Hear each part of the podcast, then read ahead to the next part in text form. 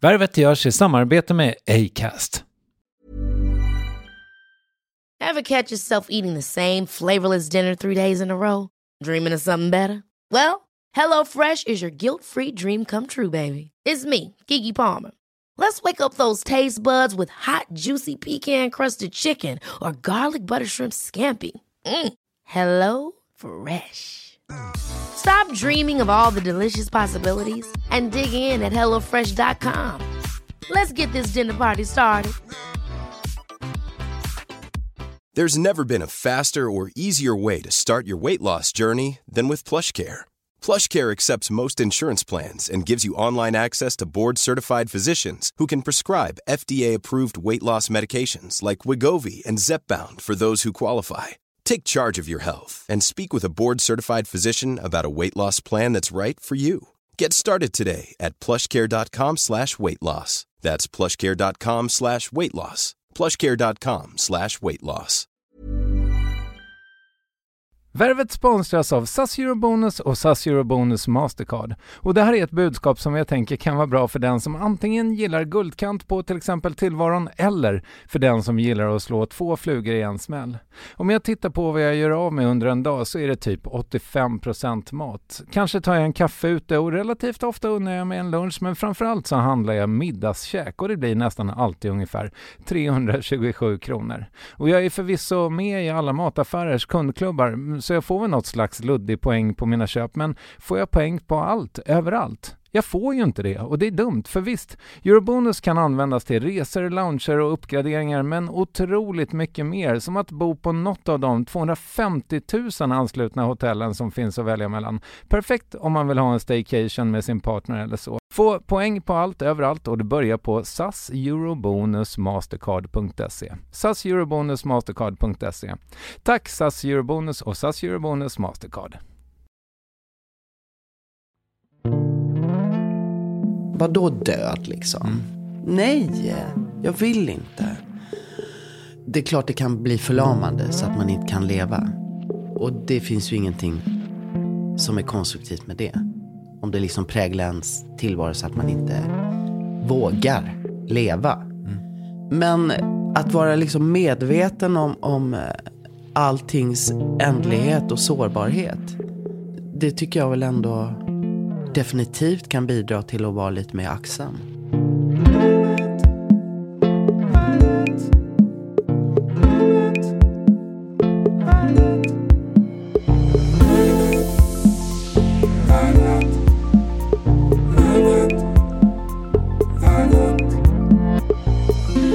Skrivande stund har hon en bärande roll i vårens mest uppmärksammade uppsättning på Dramaten, Natthärbärget och har för övrigt också blivit unisont hyllad för sin insats där. Men Ingela Olssons track record på teater, i tv och på film är svårslaget och i princip undantagslöst kvalitativt. Hon är mån om att det ska bli bra, ska hon snart konstatera i intervjun. Det måste vara på blodigaste allvar. Och det har vi kunnat se på nämnda nationalscen men också i sammanhang som Tommy, Fröken Frimans krig, Jordskott, Det som göms i snö, Vår tid är nu, Så som i himlen, tusen andra grejer samt förra årets stora tv-succé Young Royals. Kronprinsen, så fint det var på minnesstunden. Så modigt att ni orkade säga något. Skådespeleri har varit Ingela Olssons stora passion och yrke i 40 år nu och hur hon kan vara så bra i allt, det ska vi försöka reda ut i det som ofta beskrivs som Värvet avsnitt 517. Här är Ingela Olsson. Vad upptar din energi så här i nådens och dådens vår 2022? Ja, Vad fint. Alltså, min akuta energi har ju sen det här året började gått till den här föreställningen. För det har präglat min vardag totalt. Och sen ju två veckor in i repetitionen så bröt ju kriget i Ukraina ut. Som på något oerhört märkligt och läskigt vis bara liksom bröt rätt in i det vi höll på med. Så det har upptagit mig. Alltså en tanke som slår en är ju, för att jag antar att när man sätter upp någonting på Dramaten, då är det inte så här, okej vi kör på måndag då. Utan det, det, det tar tid va? Ja, verkligen. Den här föreställningen skulle jag ha gjort för, eh, innan pandemin. Okej. Och Mm. jag träffade regissören då, Janos från Ungern, och scenografen som hade gjort den här scenografin. Och för dem var ju det kopplat till allt som hade hänt i Ungern. Med nedmontering av kultur och kulturella institutioner och, som de själva hade varit drabbade av. Men sen kom det ju att det blev än mer aktuellt nu. Så det är det som är så här, gud vad konstigt. Jag, eh, den är ju helt... Alltså, scenografin är ju slående. Det är ju väldigt sällan att den spelar liksom nästan huvudrollen. Men Ja. här har den ju fått sånt jävla genomslag. Ja, det, det. Och det var ju några timmar före vårt genrep, dagen innan premiären, alltså, så hör ju vi om att den här teatern i Mariupol har blivit bombad. Och där står vi och repeterar i en scenografi som föreställer en utbombad, utslagen, förfallen teater. Mm. Så därför är den, är ju liksom oändligt vacker att titta på, välgjord och det är hantverk och alltihopa. Men att det också blir så akut relevant. Jag kände mig... Eh, I paus så sa jag, jag undrar om jag är Netflix-skadad. För jag väntar på att jag ska förstå liksom, vem det är jag ska heja på. Eller liksom, förstår du vad jag menar? Mm, Alltså, jag så förstår här, verkligen vad du menar. Vad ska, jag, vad, ska, vad ska jag hålla fast i? Och då var det så jävla skönt för att det var kanske för att jag hade sagt det som jag kunde kapitulera i Mm. akt två och bara åka med. Alltså det var en ångström från att jag började gråta när, liksom, när den var slut, när det blev svart. För det, jag blev, det blev så jävla emotionellt. Det var en otroligt häftig upplevelse. Vad bra. Ja, Då var det värt besväret. ja det var det ju. Men får man, alltså du vet, när man, jag har ju varit med lite grann och pitchat så här dramagrejer på eh, olika tv-kanaler och sånt där. Och då är det ju alltid så, okej, men vilken, vem, vem är huvudpersonen då? Ja. Varför, varför får man göra det i den här pjäsen? Alltså varför får man bryta mot det där? Alltså jag tror väl på det sättet är väl teatern lite friare. Man, det finns fler rum där, okej, gör- man måste ju såklart någon gång få ett okej, kör på det här, gör det här. Men det kanske inte är lika mycket pengar inblandat i varenda projekt och det är inte så mallat. Sen såklart det finns massa filmare och eh, tv-serier, liksom människor som vill bryta det där också. Men det är ganska nominer- eh, liksom dominerande för att kunna få de där pengarna, för att få det där startskottet att kör. För det ska vara tittare och ja, bla bla bla bla bla bla bla. Sen har ju ni kanske också eh, publiken gisslan på ett annat sätt. Även om man kan, man kan gå i paus. Ja, och det är säkert de som gör, men det är ganska ovanligt att folk reser sig upp. Så det är ju en skillnad. Och det där har jag hört någon, eh, jag spelar en annan föreställning, Yttersta minuten, och där har Mattias Andersson, vår chef och regissör för den föreställningen, lagt in en sån här eh, text om, eh, man har gjort undersökningar, hur, hur lång tid man har på sig i en tv-serie för att hålla kvar till innan man flex, flexar över till någonting annat. Och sen YouTube-klipp och, liksom, och det blir bara, till slut är det bara några sekunder. Mm. Så det där spelar ju såklart in. Men vad tänker du om det då, som har varit med, jag, ska inte, jag vill inte förolämpa dig, men du har varit med Jag har varit med länge, jag jobbar över 40 år. Det är ganska länge. Ja, jo, det får man säga. På samma, med samma sak. Det, men det är klart man med risk får låta som att man vore en dinosaurie, och det är väl på sätt och vis. Så tycker jag att det är synd att man, det finns så lite tålamod till saker och ting. Det är ju någonting med det där. Det, fi- det är så lätt att, att bli stimulerad hela tiden. Visst. Och det påverkar väl oss och det, det kan vi förmodligen inte se konsekvenserna av nu. Utan det kommer väl sen. Vad gjorde det med den generationen? Det behöver inte nödvändigtvis vara bara dåligt. Men jag kan ju tycka att det finns en hets i det. Och någon rädsla också för det här ing, ingentinget. Bara vara i någonting och inte, inte omedelbart ta upp sin telefon eller utan bara sitta och titta. De, de stunderna blir ju, det blir ju ganska gles med det.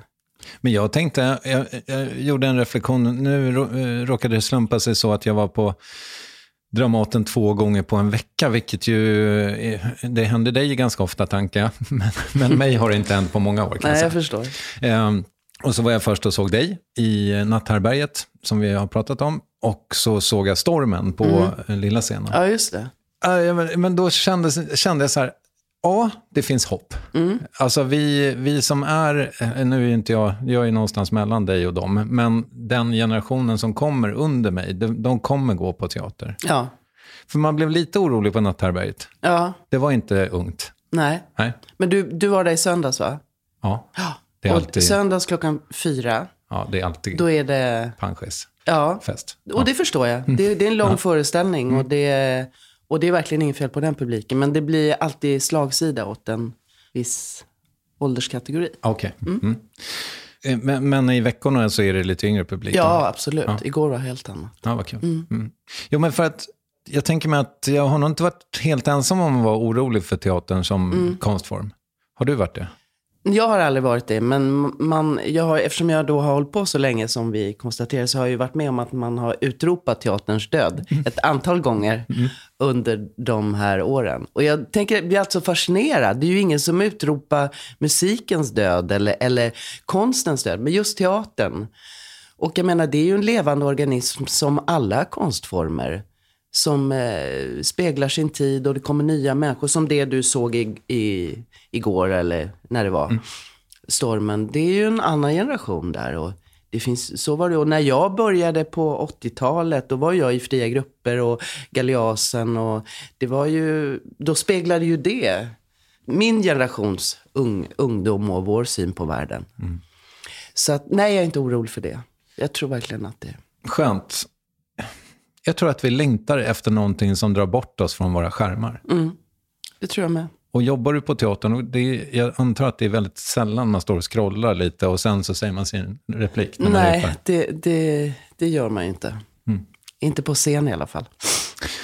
Och många, jag är ju gammal reklamare, det känns som att det är många som, så här, många som har jobbat med reklam som så här, nej jag måste jobba med händerna. Eh, Trädgård, Ja. renovera Ja. ställen. Och liksom, Hantverk. Lantbruk, hantverk, Ja. precis.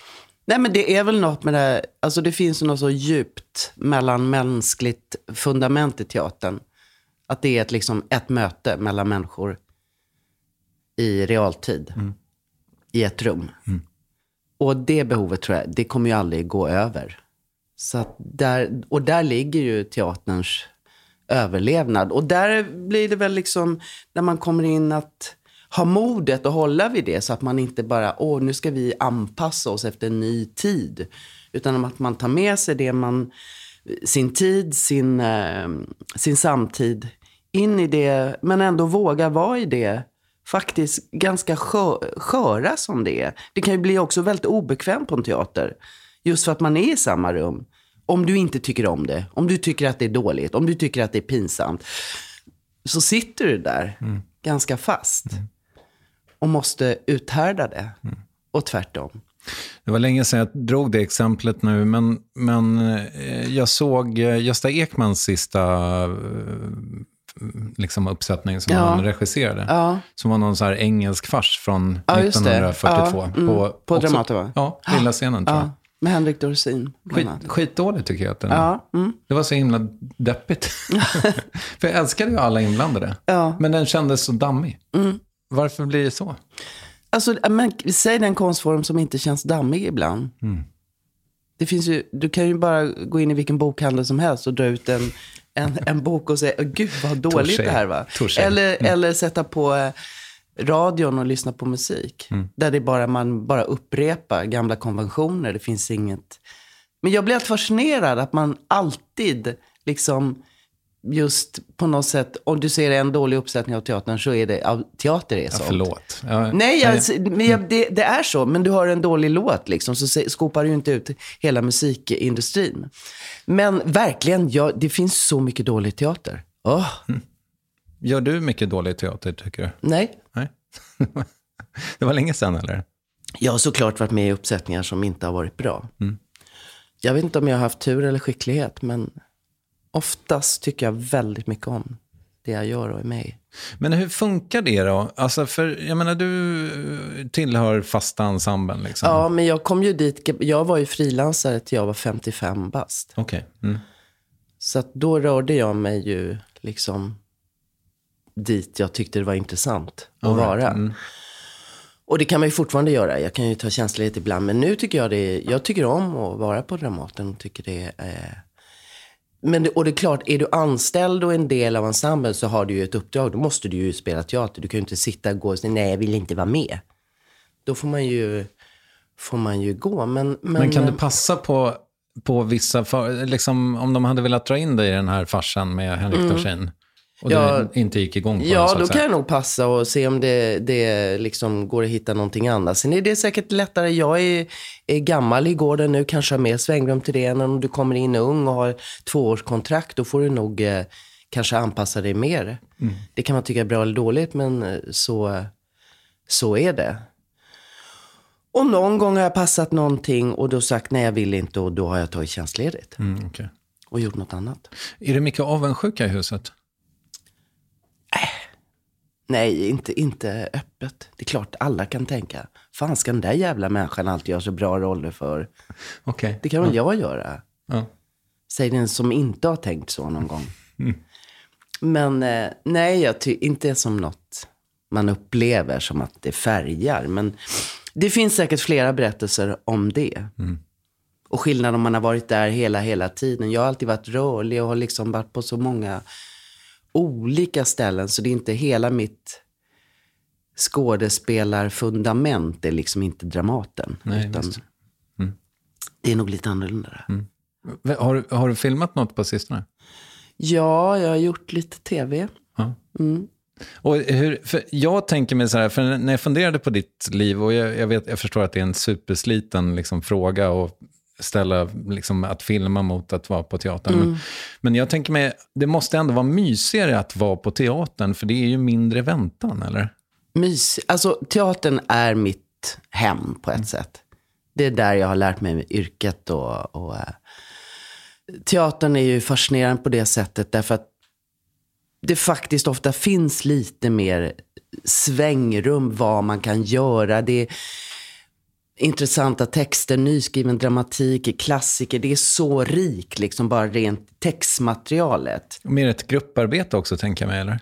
Ja, det är det ju. Man är ju mer in charge över det man... Jag menar, på en filminspelning så, är det ju, så kan ju det se väldigt annorlunda ut sen efter det har suttit någon vid ett klippbord. Och, och, och, eh, men sen beror det väl på vad man gör också. Så växelbruket är ju underbart, men definitivt att min, mitt hem och min bas är teatern. Men hur är du med väntan?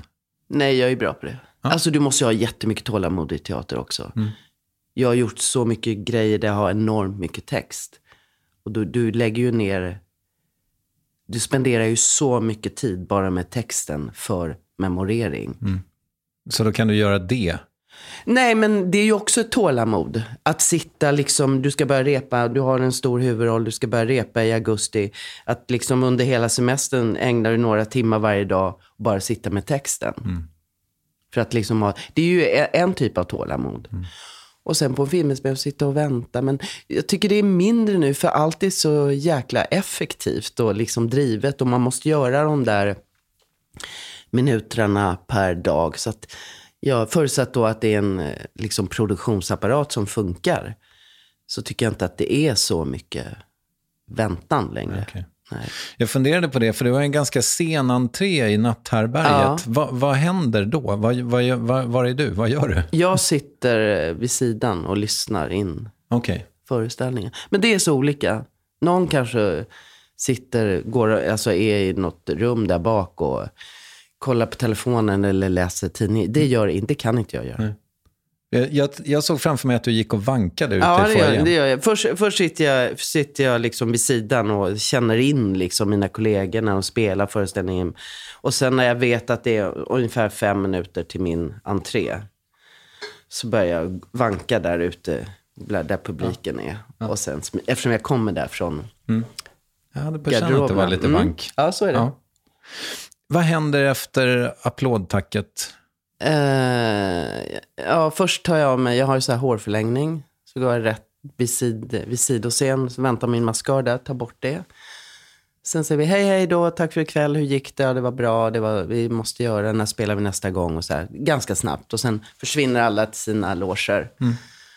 Och jag slänger av mig scenkläderna, hoppar i mina egna kläder och antingen går eller tar bussen hem. Det, är det- hur, för jag, jag funderade över det, okej nu, eh, för det är väl ganska ofta så ändå att du har liksom parallella projekt. Ja. Ant, antingen att du är rep Ja. eller liksom att du har en annan föreställning. som- Ja, precis. Eller det andra, man håller på med en ljudbok dagtid. Och, ja, men det är alltid olika små grejer. Och jag var i Finland nu några dagar och repade inför en grej jag ska filma i sommar. Och, ja, men det pågår ju liksom.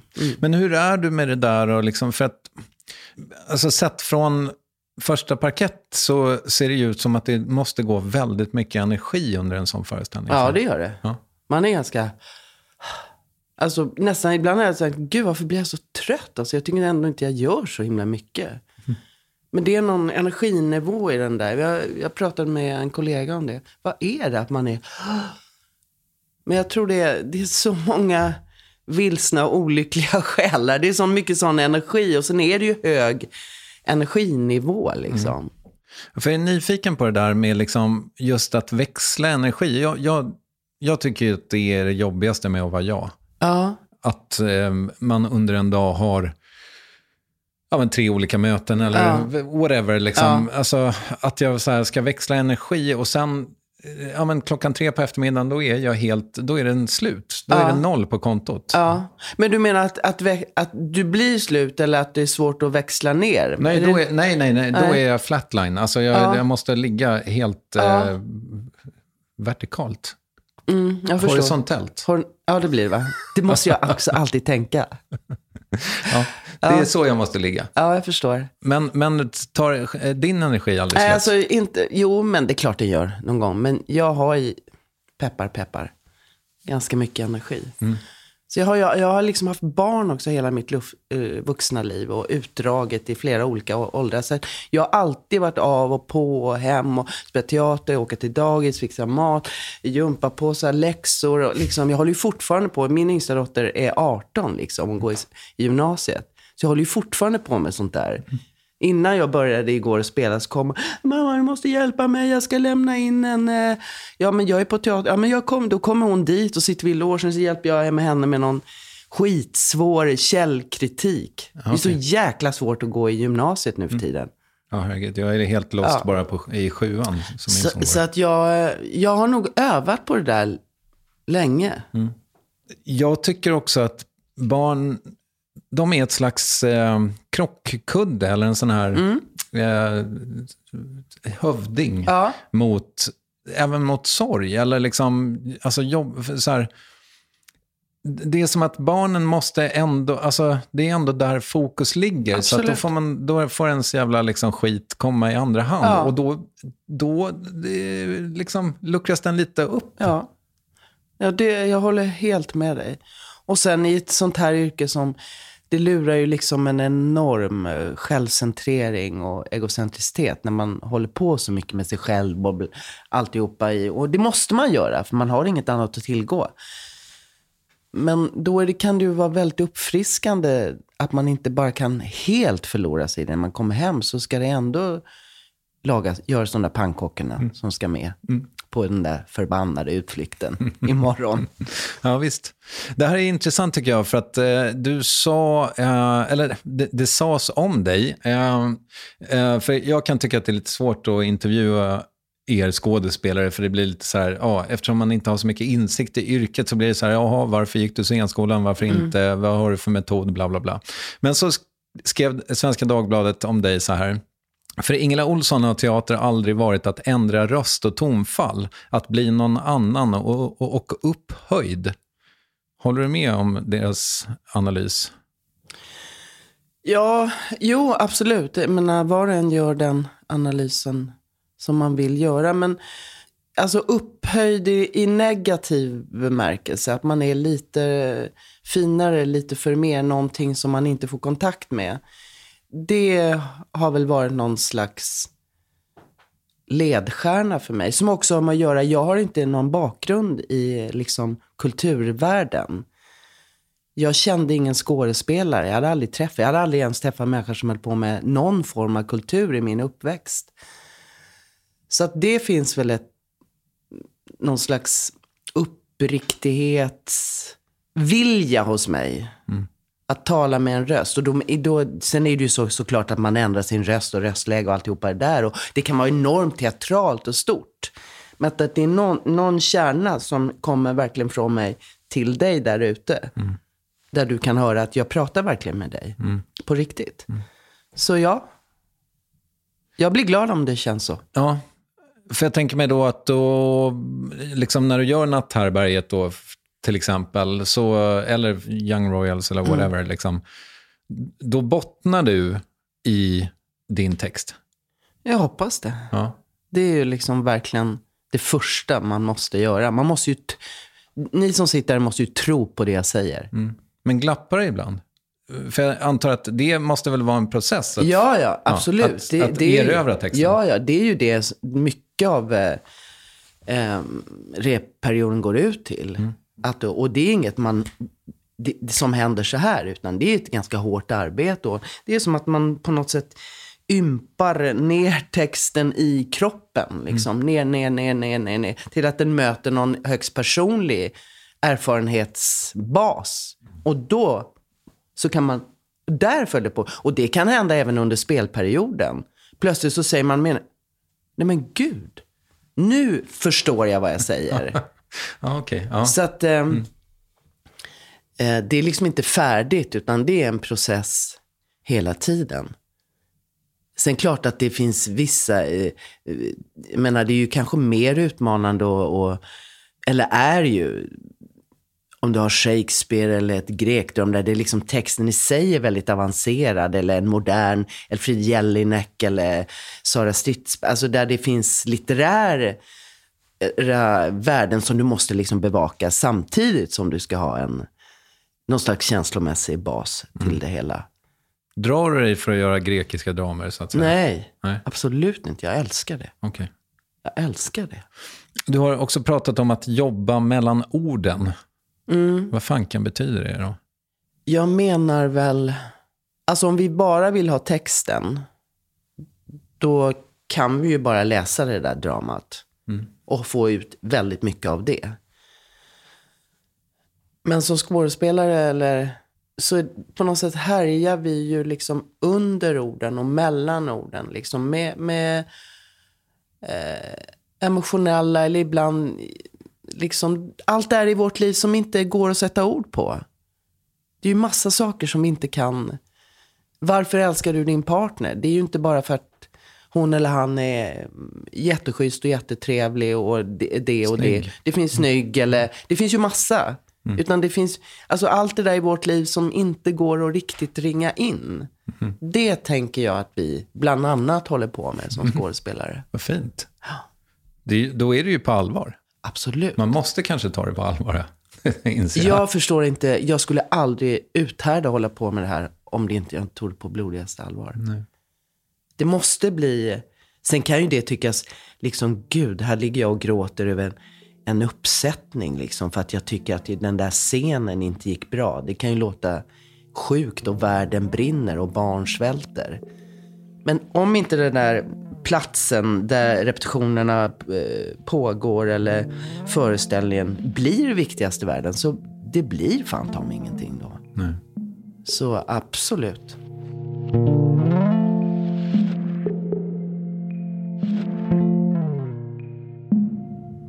När jag vaknar på morgonen och John fortfarande inte är där.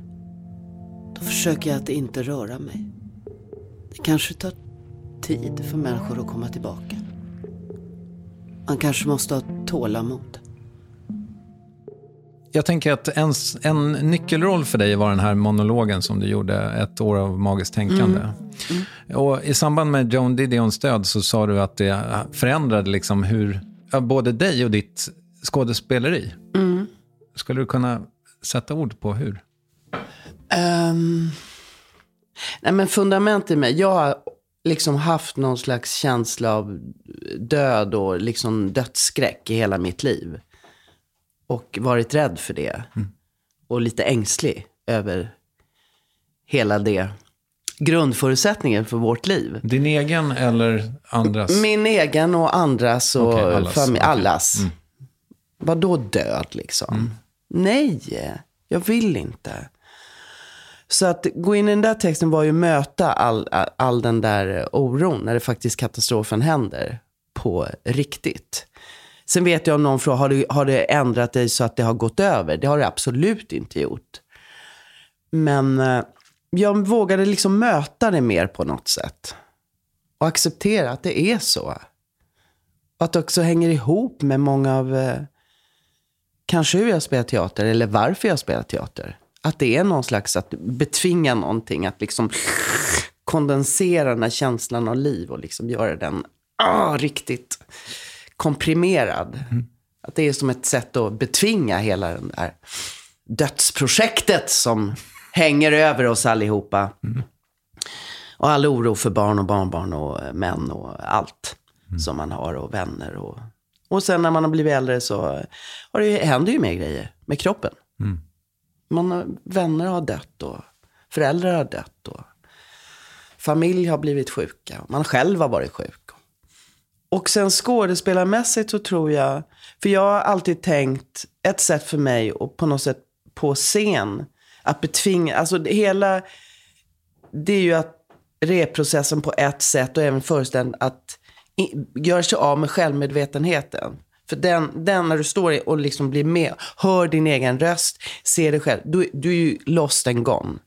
Närvaron är liksom borta. Så jag har alltid tänkt, okej, mitt bä- bästa medel för det, det är att jag tänker på min medspelare som står där.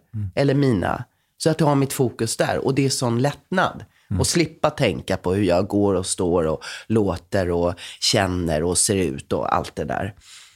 Så plötsligt är jag själv på scen. Det var det ju. Mm. En timme 45 minuter. Ingen musik, ingenting. Det var bara jag. Så den känslan då var ju totalt överväldigande i början. Hur, hur liksom gör jag? Hur då? Hur ska, det, hur ska det här gå till? Att bli fri i det här. Men jag jobbar ju då med Tato och jag har jobbat med honom sen flera gånger efter det. Som är fantastisk regissör. Så att jag skapade, eller vi tillsammans skapade att okej, jag måste förlägga den där koncentrationen i publiken. Och jag gjorde ju den på Galeasen först, där jag verkligen kunde se varenda människa i, rätt in i ögonen. Så att det var en sån eh, otroligt fantastisk upp, liksom, på riktigt upplevelse av att nej men, det är ju jag och publiken. Publiken är alltid medspelare, alltid delaktig i, i, eh, i föreställningen. Hittade du någon jävel då på första rad som du tyckte hade ett öppet ansikte som Nej, du kunde fästa jag den i? liksom gick runt. Okej. Mm. Alltså, i alla fall på, eh, på eh, Galeasen. För där kunde jag... Det var ju också enormt plågsamt. För att den här texten är ju rätt tung. Mm. Och en del blev ju liksom... Jag kommer ihåg när jag hade första publik där ute. Och någon, någon hade gått ut. Och jag tror det var två som gick ut. Någon satt så här, så här. Och jag bara kom av scenen och jag var helt galen. Mm. Och liksom sa, det här funkar inte. De hatar ju det här. Du, alltså det. Och sen kom ju folk och sa, det här är helt fantastiskt, det är magiskt. Tack, tack, tack, tack, tack. Så det blev också en sån ögonöppnare att jag, jag ska inte tro att jag vet vad publiken känner. Inte ens om den går ut eller somnar eller börjar gråta eller eh, tittar i golvet och aldrig vågar möta min blick. Så det var också en sån total uh, liksom, upptäckt av det. Att inte tro att jag vet vad publiken känner eller hur de tar emot det. Plus en tredje grej var hela att ha en sån textgrej. Och att inte ha panik över att glömma texten. Det är ju en... eh, För det är ju på ett sätt alla skådespelares mardröm. Att man ska få textblock. Att det bara försvinner. Och en gång gjorde det för mig. Där. Och det var faktiskt på premiären. Hade gått jättebra, hade spelat en timme, tio, hade tio minuter kvar. Jag går fram, det är ju liksom, jag sätter mig precis vid publiken. Jag, här är jag och där sitter första raden. Så det är liksom, bara- och jag ska börja på liksom slutgrejen. Det är blankt. Helt blankt. Och jag vet inte, jag blev, jag blev liksom kolugn. För vi hade pratat om det, att det gäller bara att äga, äga situationen. Så jag liksom bara reser mig upp, går, går ut. För jag hade sagt till, jag hade ju en som hade texten, men jag vill inte ha suffli. För då, då slår man sönder hela det här avtalet. Okej. Mm.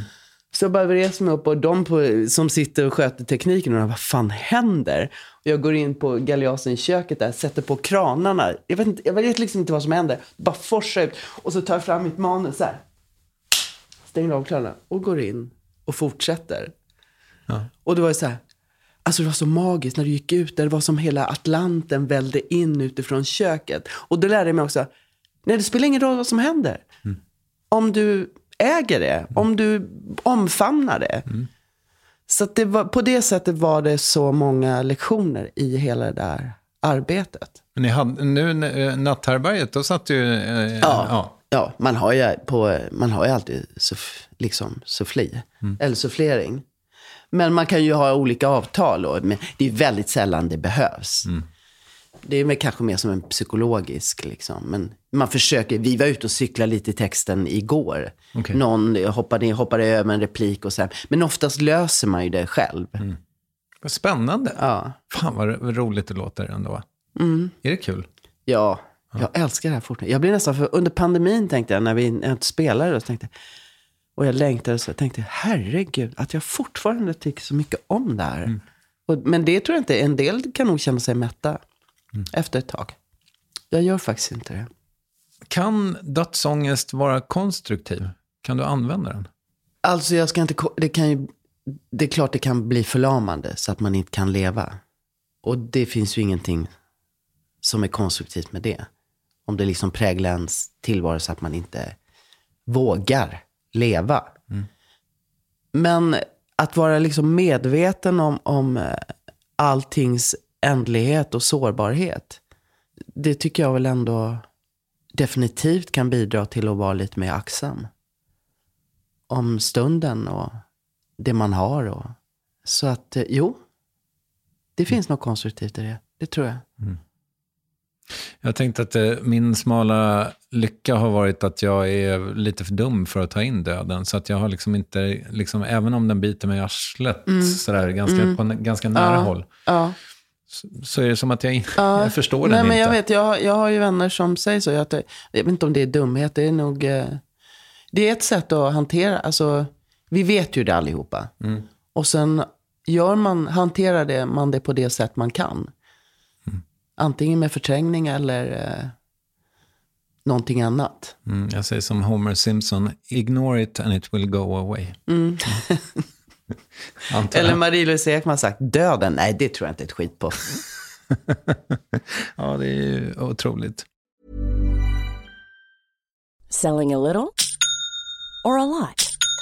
Shopify helps you do your thing however you cha-ching. Shopify is the global commerce platform that helps you sell at every stage of your business. From the launch your online shop stage to the first real life store stage, all the way to the did we just hit a million orders stage. Shopify is there to help you grow. Shopify helps you turn browsers into buyers with the internet's best converting checkout. 36% better on average compared to other leading commerce platforms because businesses that grow grow with Shopify. Get a $1 per month trial period at Shopify.com slash work. Shopify.com slash work. Hold up. What was that? Boring. No flavor. That was as bad as those leftovers you ate all week. Kiki Palmer here, and it's time to say hello to something fresh and guilt-free. Hello Fresh. Jazz up dinner with pecan-crusted chicken or garlic butter shrimp scampi. Now that's music to my mouth. Hello Fresh. Let's get this dinner party started. Discover all the delicious possibilities at hellofresh.com. There's never been a faster or easier way to start your weight loss journey than with PlushCare. PlushCare accepts most insurance plans and gives you online access to board-certified physicians who can prescribe FDA-approved weight loss medications like Wigovi and Zepbound for those who qualify. Take charge of your health and speak with a board-certified physician about a weight loss plan that's right for you. Get started today at plushcare.com slash weight loss. That's plushcare.com slash weight loss. plushcare.com slash weight loss.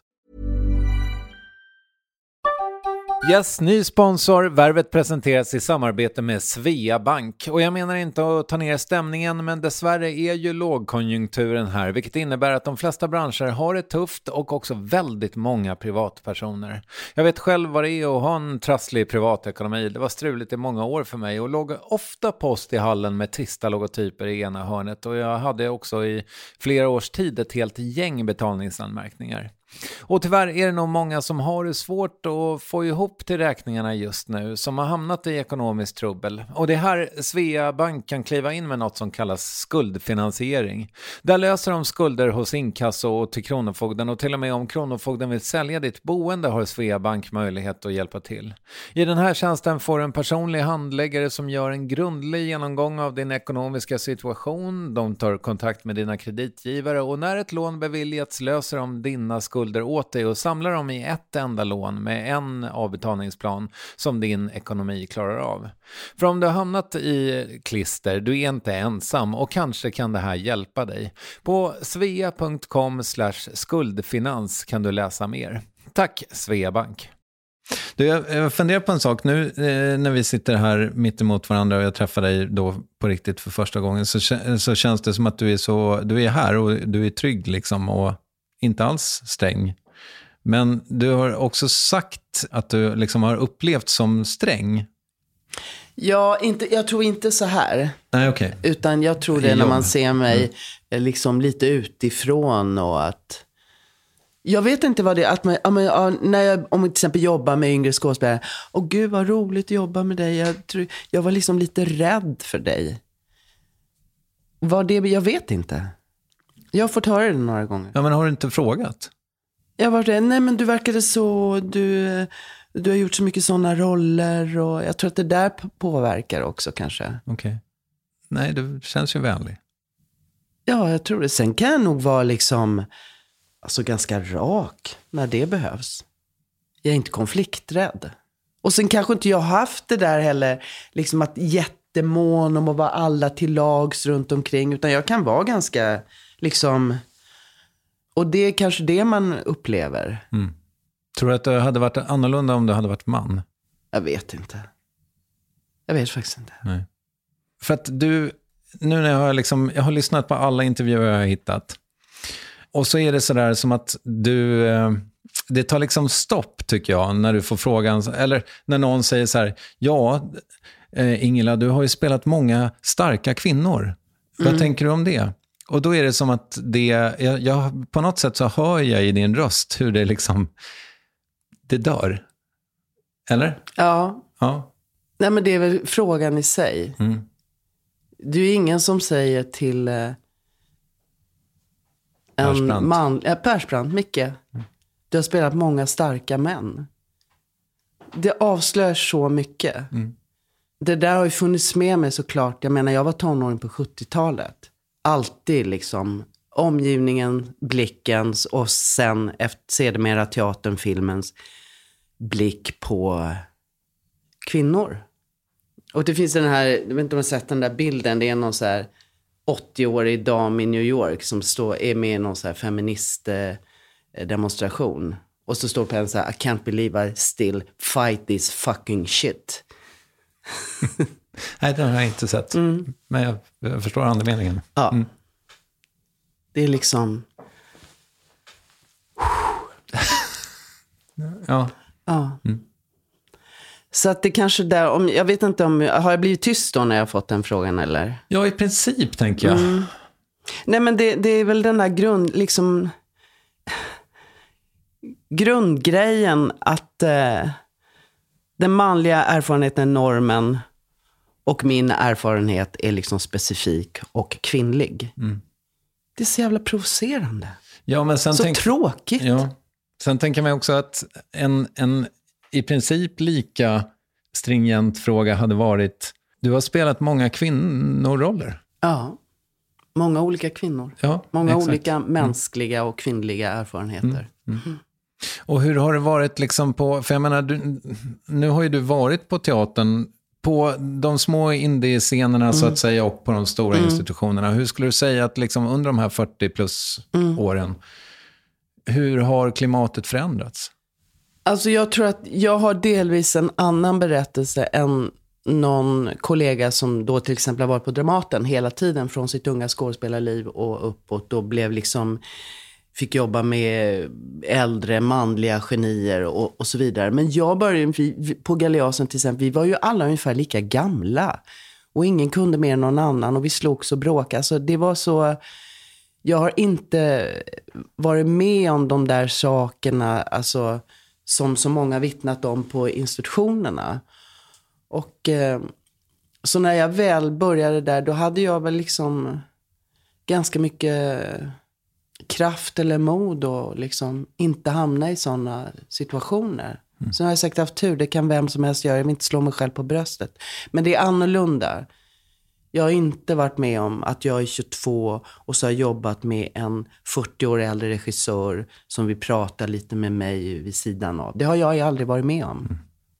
Och jag, menar, jag tänker mig att många i ditt skrå, så här, alltså som då i, i något stadium av sin karriär kände sig frustrerade, ja men då kanske man, då kanske man skriver själv eller går in i regin mm. eller sådär. Men du, mm. har du aldrig varit lockad av det? Nej, men jag har ju, har ju alltid aktivt sökt upp texter. Liksom. Jag har ganska sällan på teatern spelat den där, eller aldrig, liksom väna flickvännen. Det har jag aldrig gjort, utan jag har ju väldigt, väldigt aktivt sökt texter och, och eh, Sara Stridsberg har ju varit en jätteviktig del i mitt liv som jag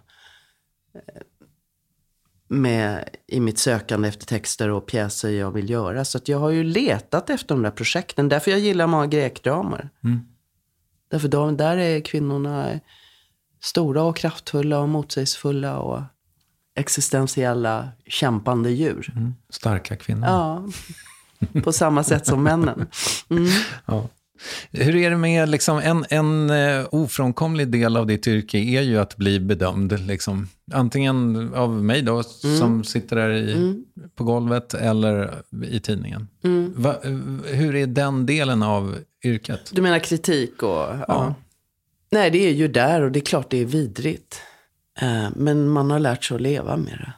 Men är det så vidrigt? Du blir väl nästan alltid ja, hyllad? Ja, ja. ja alltså, verkligen tack tack, jag har verkligen varit skonad. Men det, det, det är ju ingenting du, inför varje premiär så har du ju stora skälvan liksom. Mm. Men jag, en, del, en del skådespelare läser ju inte kritik för de vill inte. Jag slår, sliter upp de där tidningarna rp, och sen slänger jag undan dem. Så glömmer jag alltid bort sen. Mm. Men jag vill inte att massa andra människor vet någonting som inte jag vet. Nej. Ja, så, kan sen kan jag skicka ut ibland en förtrupp och be min man, kan du kolla lite? Så här. Mm. Ja, men du kan läsa. Mm. Mm. Okay. Så det, men det, det, är ju liksom, det är inte bara kritiken, utan det är ju varje kväll liksom, så är, är det ju utifrån, fan jag, usch, jag var inte riktigt på plats i den där scenen och ja, jag skrek för mycket eller jag gjorde det eller det. Så det är ju, men det, det gäller väl många yrken. Jag kan tänka en lärare kan känna det också. Säkert. Fan, jag hade ingen koll på i klassrummet idag. Så... Um, jo, fast det, ja. de slår inte upp det i DN, så att säga. Det gör de inte. Det, det är ju skillnaden. Och sen finns det ju liksom en annan bedömning liksom som har med kropp och utseende och alltihopa det där att göra. Som ju inte alla dagar i veckan är helt behaglig. Mm. Det är inget som påverkar mitt jobb eller det jag gör. Jag gör det jag vill.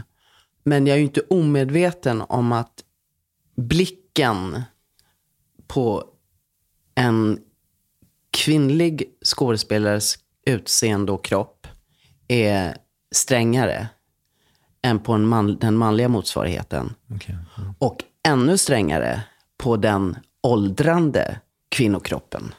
Den är ju stenhård. Du känner det? Jag vet att det är så. Okej. Okay.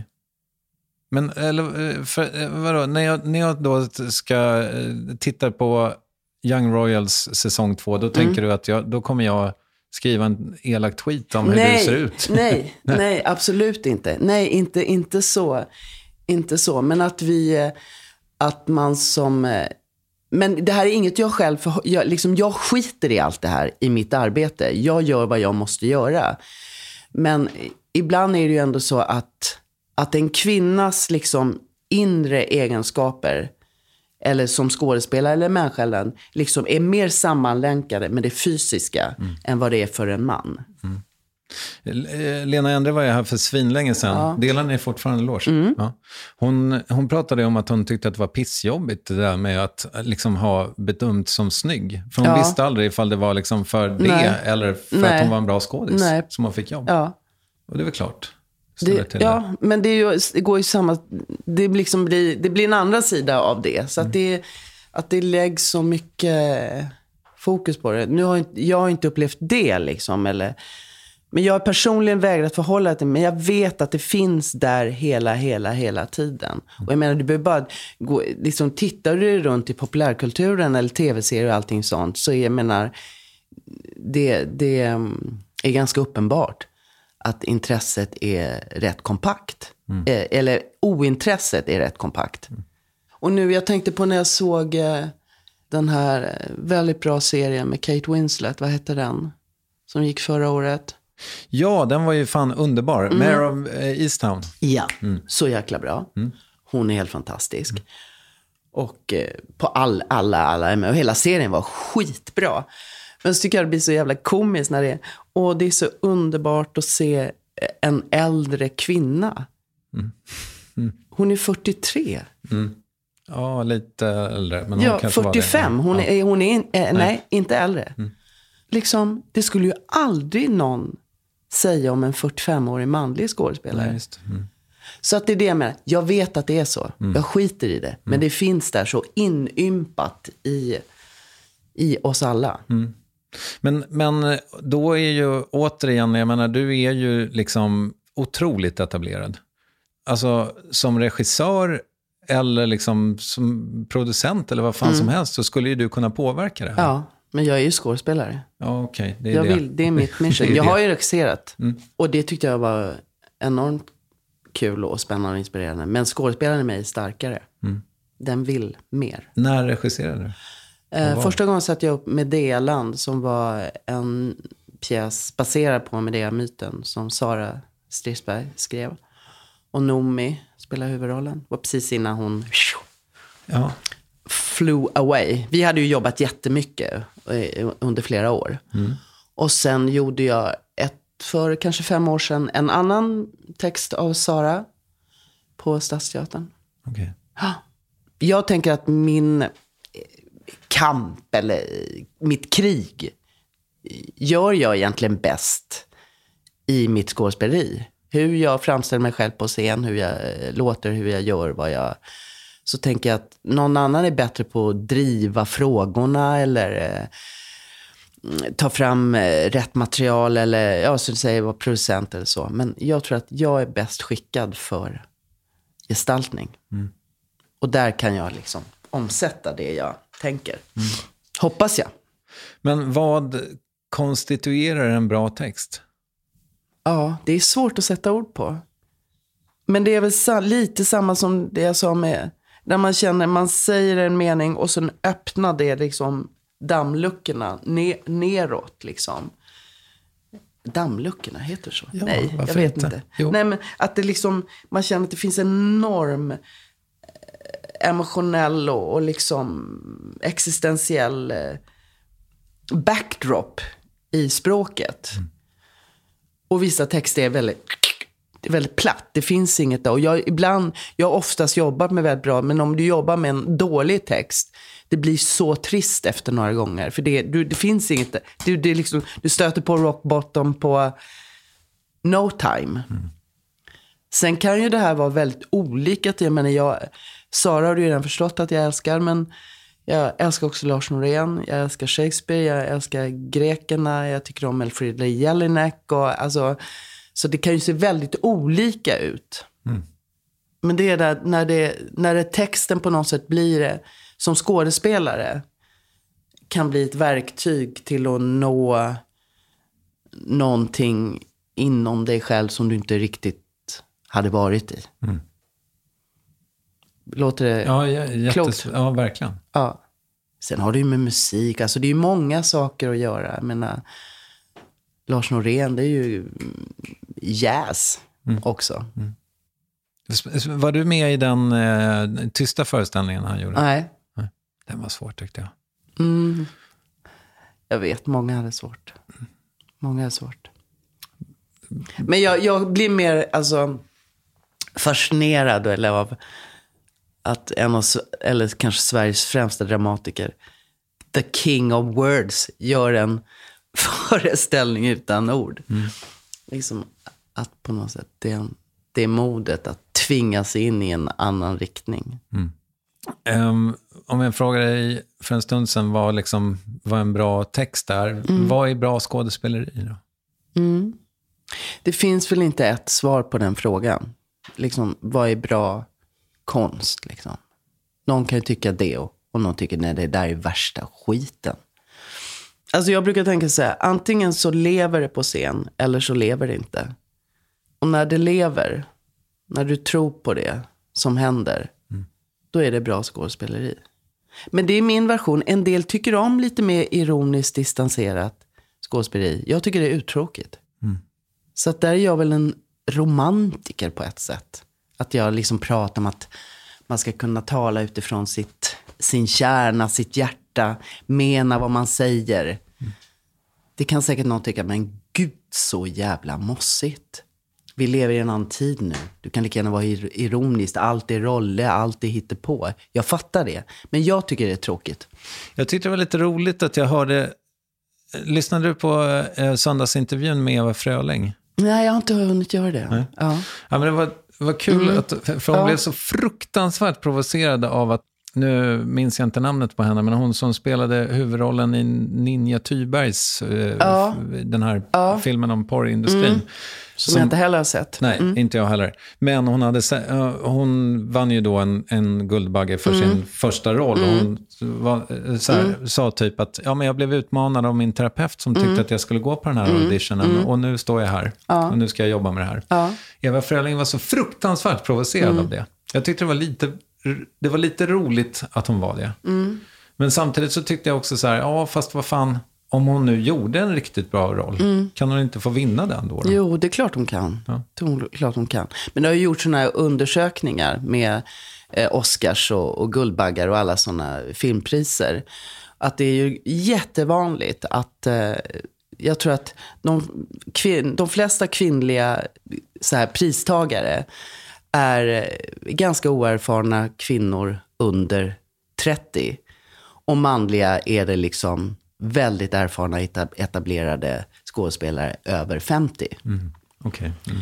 Så att industrin älskar ju det här liksom of, oförstörda, liksom som bara, det hampar sig. Så att det är väl det hon, jag kan tänka att det är det hon reagerar Som på. Det är, klart, det är klart att hon, är, om, om hon gjorde en fin roll så kan hon få det. Gi- Givetvis. Men om du tänker på det eller kollar på det, det, det här är liksom kollat, uppkollat och klart. Ja. Och det säger ju någonting om alla möjliga olika saker. ja, fast eh, ibland får ju även en erfaren aktris pris. Ja, men du menar generellt. Det har, det har gjort så att liksom det, man ska oftast vara ung och man ska vinna en Oscar eller en Bagge om du är kvinna. Och annat om du är man. Jag ville bara göra en segway till att du vann 500 lax förra året. Ja. I någon slags eh, stipendium eller pris. Eller vad. Absolut. Ja. Vad, gör det, vad gör det med en Dramaten-löntagare? Bam! Nej, det, var...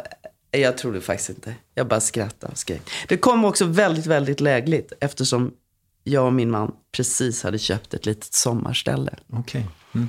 Så att, eh, ja, Var, var ligger det? det ligger i Roslagen. Fan vad härligt. Mm. Grattis. Ja. Du, eh, alltså nästa år får du väl gå i pension väl? Ja. Kom, kommer Nej, det? gud Nej. du är inte klok. Nej, Gud vad hemskt. Vad ska jag göra då? Nej, det vet jag inte. Ja, nej, jag vill inte det. Är du dålig på att vara ledig? Nej, det tycker jag inte om jag vet vad jag ska göra sen. Okej. Jag ja, kan, jag kan lätt såsa i två månader. Om jag vet vad jag ska göra sen. När fick du göra det sist? Ja, det var väl under pandemin. Okej. Mm. Men då var det inte lika kanske. I början var det kanske lite gött. Men, Och förra som var jättekort. Men nu, mm, det här året kommer jag ha lite längre. Mm. Och det är skönt. Nej, men jag vill verkligen inte, har inga som helst planer. Jag hoppas att jag kan Alltså det här är... Sen kanske man inte behöver jobba hela, hela tiden och man kan skapa lite mer luft i sin tillvaro. Men eh, så länge någon eh, vill ha med mig så vill jag vara med. Men ska du aldrig skriva någon jävla pjäs? Nej, jag kommer inte skriva någon pjäs. Har du skrivit någon jävla pjäs? Nej.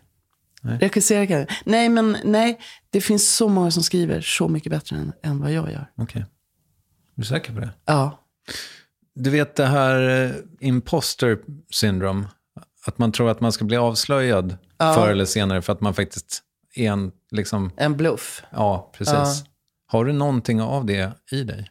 Ja, jag kanske har haft. Ja. Men mindre. Därmed inte sagt att jag har ett grundmurat eh, självförtroende i alla lägen. Men på något sätt har jag också... För det där kan ju bli lite en pås att säga det. Att man, man måste ju börja om varje gång. Och man känner sig hjälplös och urdålig. Det här kommer aldrig gå. Och till exempel den rollen i Natthärbärget. Liksom, hur sjutton gestaltar man en god människa? Det är ju jätte, vad är det? Så jag hade jättemycket tankar och obekväma känslor runt det där när jag började. Men, eh, ja vad ska jag säga? Jag brukar inte kokettera med just det uttrycket. Men eh, det är klart att man känner sig ibland. Men mer, men mer när jag var yngre och den här världen var ny och jag inte kunde alla eh, koderna och vad är det som gäller och sådär. Men sen tänker jag mig också att, i alla fall om jag drar det till mitt eget liv, så tror jag sådär att just det faktum att du säger att ja, men jag kommer liksom inte från ett kulturellt sammanhang. Det tänker jag är en bra grogrund för kanske just den känslan. Ja, jo. Och det finns ju där liksom. Men jag tror att jag, har kapitulerat under, det är så. Den dagen man är grundmurad och känner, jag är Guds gåva till världen. Då kanske det är dags att lägga ner. Det är väl liksom i det här, som hänger kanske ihop med det här mellanord. Det där prövandet, det där osäkerheten, vem är jag? Och, det är ju att vara människa. Att vara människa är ju inte att vara hel och full och sann i varje ögonblick. Det finns ju ingen. Nej. Har du en gudstro? Ja, Varför det? jag har haft det sedan tonåren. Okej. Inte hemifrån. Jag vet inte. okej. Det bara är en sån självklarhet för mig. Alltså var det någon sån här konfirmationshistoria typ? Det börjar lite där faktiskt. Okej. Börjar lite där. Och det kanske, det kanske delvis hänger ihop lite med det jag pratade om med skådespeleri. Att det finns någon kärna i oss alla där, där vi liksom möts. Och där vi är lika. Där vi är samma. Och som är svår att sätta ord på vad det är. Det ger mig någon styrsel i tillvaron. Men det hjälper inte med din dödsångest? Nej, absolut inte. Det är det, det, det, är det russinet jag har äh, plockat ur, ur Guds kakan tror jag. Att det kommer hända något riktigt jävla fett när man dör. Ja. ja, underbart. Tack. Ja.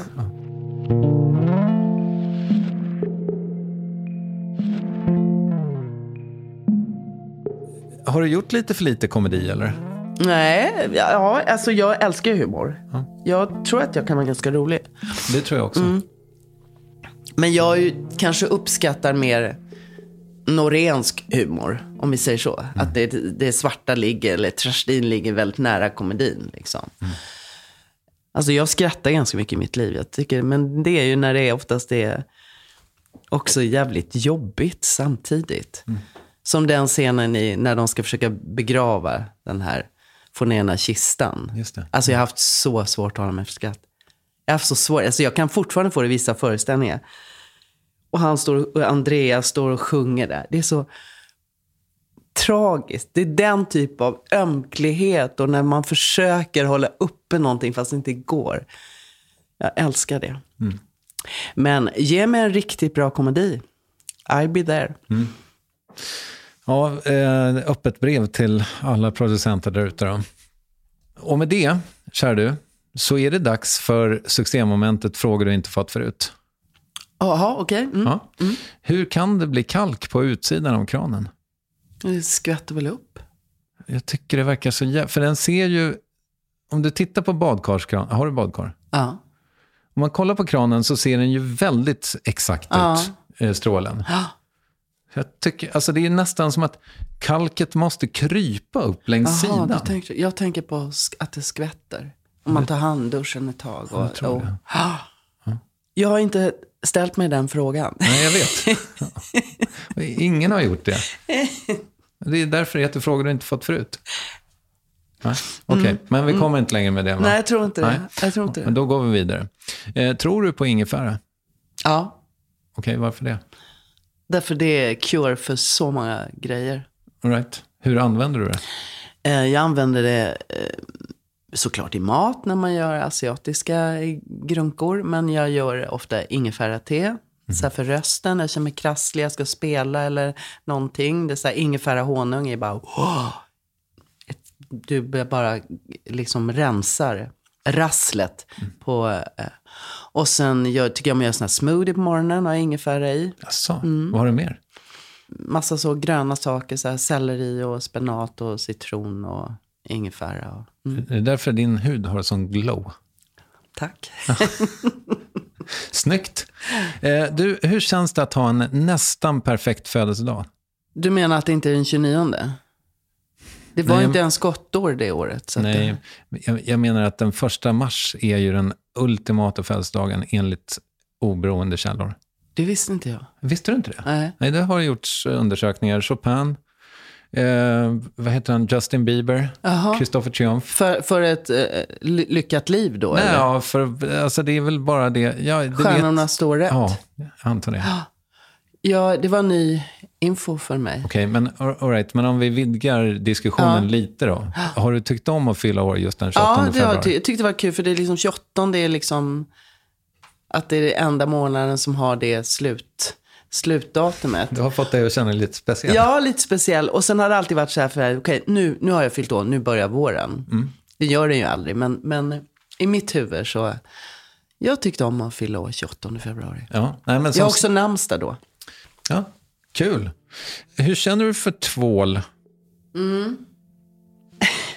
Jag tycker om tvål. Jag tycker om så här som doftar gott. Lite så här kryddigt. Mhm. Lite franskt. Ja, du är ju en stor frankofil har jag förstått. Mm, ja, jag är väl det. Ja. Det får jag erkänna. Men det blev Roslagen och inte Provence. Mm, jag åker dit på söndag.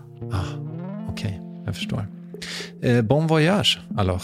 Merci beaucoup, monsieur. Ja, tack så hemskt mycket för att du kom hit.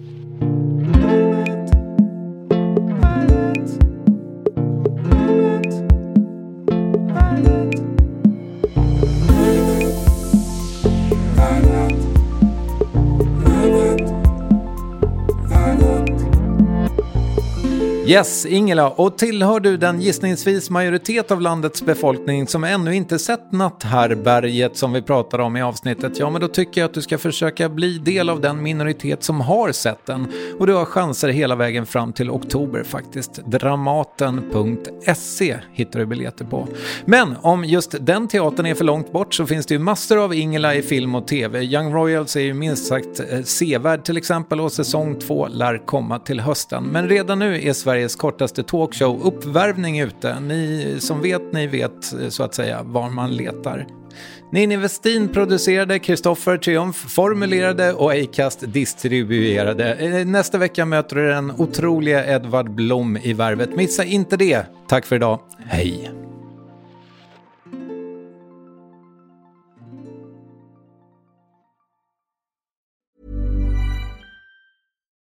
Imagine the softest sheets you've ever felt. Now imagine them getting even softer over time. That's what you'll feel with Bowl and Branch's organic cotton sheets. In a recent customer survey, 96% replied that Bowl and Branch sheets get softer with every wash. Start getting your best night's sleep in these sheets that get softer and softer for years to come. Try their sheets with a 30-night guarantee. Plus, get 15% off your first order at bowlandbranch.com. Code BUTTERY. Exclusions apply. See site for details. Hi, I'm Daniel, founder of Pretty Litter. Cats and cat owners deserve better than any old fashioned litter. That's why I teamed up with scientists and veterinarians to create Pretty Litter. Its innovative crystal formula has superior odor control and weighs up to 80% less than clay litter. Pretty Litter even monitors health by changing colors to help detect early signs of potential illness. It's the world's smartest kitty litter. Go to prettylitter.com and use code ACAST for 20% off your first order and a free cat toy. Terms and conditions apply. See site for details. Hold up. What was that? Boring. No flavor. That was as bad as those leftovers you ate all week. Kiki Palmer here, and it's time to say hello to something fresh and guilt-free. Hello Fresh. Jazz up dinner with pecan-crusted chicken or garlic butter shrimp scampi. Now that's music to my mouth. Hello Fresh. Let's get this dinner party started. Discover all the delicious possibilities at hellofresh.com.